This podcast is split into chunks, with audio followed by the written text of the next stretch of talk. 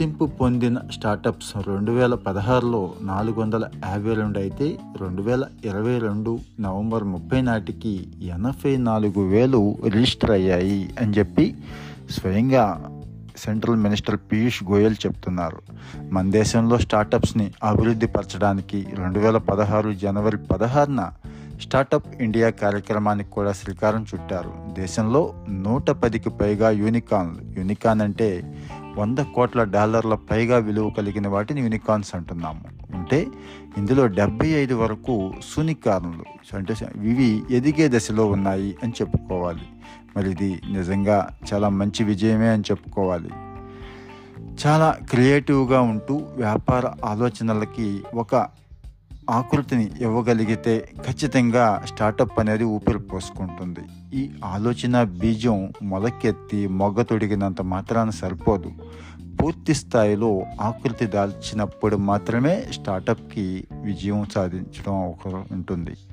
యువ జనాభాతో తొనికిసలాడుతున్న భారతదేశంలో విభిన్న రంగాల్లో స్టార్టప్స్ రావటానికి విజయ తీరం చేరటానికి అవకాశాలు చాలా చాలా ఉన్నాయి. అయితే తగిన ప్రోత్సాహక వాతావరణం కల్పించాల్సిన బాధ్యత ప్రభుత్వం తీసుకోవాల్సి ఉంటుంది.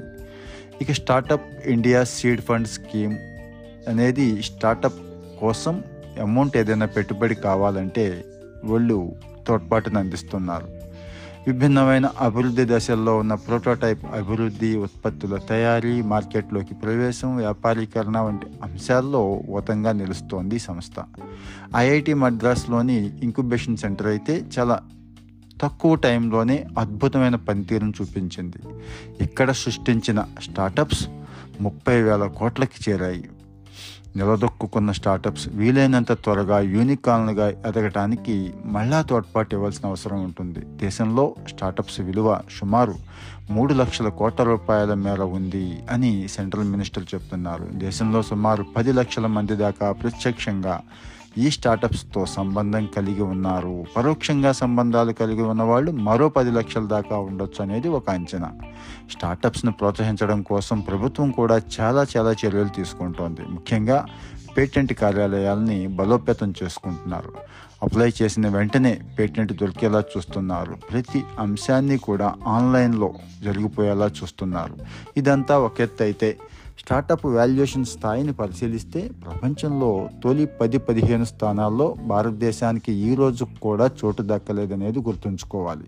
భారతదేశంలో స్టార్టప్స్కి నిధుల లభ్యత రెండు వేల ఇరవై రెండులో గణనీయంగా తగ్గిపోయింది అని మార్కెట్ నిఘా సంస్థ అట్రాక్షన్ ఈ మధ్య ఒక రిపోర్ట్లో చెప్తోంది. గత ఏడాదితో పోలిస్తే ముప్పై ఐదు శాతం మేర ఇది తగ్గిపోయింది అని చెప్తోంది. చివరి దశలోనే నిధులు దక్కుతున్నట్టుగా చాలా స్టార్టప్స్ చెప్తున్నాయి. అయితే లండన్కి చెందిన మేనేజ్మెంట్ కన్సల్టెన్సీ సంస్థ గ్లోబల్ డేటా మాత్రం విభిన్న అంచనాలను రూపొందించింది. భారతదేశ అంకుర వ్యవస్థ వెంచర్ క్యాపిటల్ లావాదేవీల్లో ఏడు పాయింట్ ఐదు శాతం వృద్ధిని నమోదు చేసింది అని వెల్లడిస్తోంది.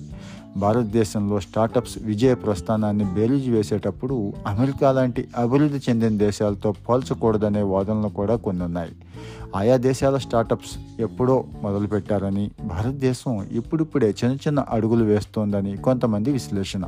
ఇంకోవైపు స్టార్టప్స్ దేశం విడిచి వెళ్ళిపోకుండా అవసరమైన చర్యలు తీసుకుంటూ వాటిని రక్షించుకోవాల్సిన బాధ్యత కూడా ప్రభుత్వాల మీదే ఉంది.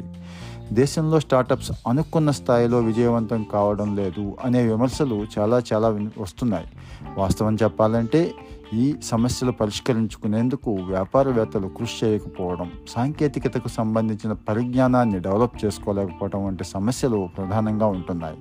స్టార్టప్స్ నిర్వహించే వాళ్ళు ఆఫ్లైన్ వ్యాపార విధానాన్ని ఆన్లైన్లోకి మార్చుకోవడం చాలా లిమిటెడ్ మార్కెట్ పరిధిలో వ్యాపారం చేయడం వంటి చిన్న విషయాల మీదే ఎక్కువగా దృష్టి పెడుతున్నారనే విశ్లేషణ కూడా ఉంది. ప్రస్తుతం స్టార్టప్ నెలకొల్పడం అనేది చాలామందికి ఒక ఫ్యాషన్. అందరూ కూడా వ్యాపారవేత్తలుగా అవతరించాలి అనే ఆకాంక్ష పెరుగుతోంది. కానీ వాస్తవ పరిస్థితులు అందుకు విరుద్ధంగా ఉంటున్నాయి. ఈ రంగంలో ఇలాంటి సమస్యలను పరిష్కరించే వారికే అవకాశాలు విజయాలు ఉన్నాయి అనే సంగతి మర్చిపోకూడదు అని ఎక్స్పర్ట్స్ చెప్తున్నారు. స్టార్టప్స్ని నెలకొల్పడం తీర్చిదిద్దడం అనేది ఒక మొక్కని జాగ్రత్తగా సంరక్షించుకోవడం లాంటిది పెంచి పెద్ద చేయడం లాంటిది అంటున్నారు. మొక్కను జాగ్రత్తగా నాటాలి ఎప్పటికప్పుడు నీరు పోయాలి మంచిగా పెంచి పోషించాలి. ఎందుకు? సరైన వ్యక్తుల తోడ్పాటు కూడా సరైన వ్యూహాలు కూడా అవసరం అవుతాయి. చాలామంది అంకుర వ్యవస్థాపకులు. అదేనండి ఈ స్టార్టప్స్ ఏర్పాటు చేసిన వాళ్ళు తమ సమస్యలు ఏదైతే ఉన్నాయో ఏదైనా ఒక సమస్య ఎదురైతే పరిష్కరించుకోవడంలో విఫలమవుతున్నారు. అక్కడితో వెక్స్ అయిపోతున్నారు వదిలేస్తున్నారు. సరైన పరిష్కారాన్ని రూపొందించుకోవటం లేదా అమలు చేయటంలో దాన్ని కొనసాగించడంలో ఫెయిల్ అయిపోతున్నారు. మరి ఈ వ్యవస్థలో ప్రతి క్షణం పోరాడే వాళ్ళే నిలబడతారు నిలిచి పది మందికి మార్గదర్శకం అవుతారు అనేది గుర్తుంచుకోవాలి. సో మీకు కూడా స్టార్టప్ పెట్టాలి అనే ఆలోచన ఉన్నా స్టార్టప్ స్టార్ట్ చేసిన వాళ్ళై ఉన్నా ఈ విషయాలు మర్చిపోవద్దు. All the best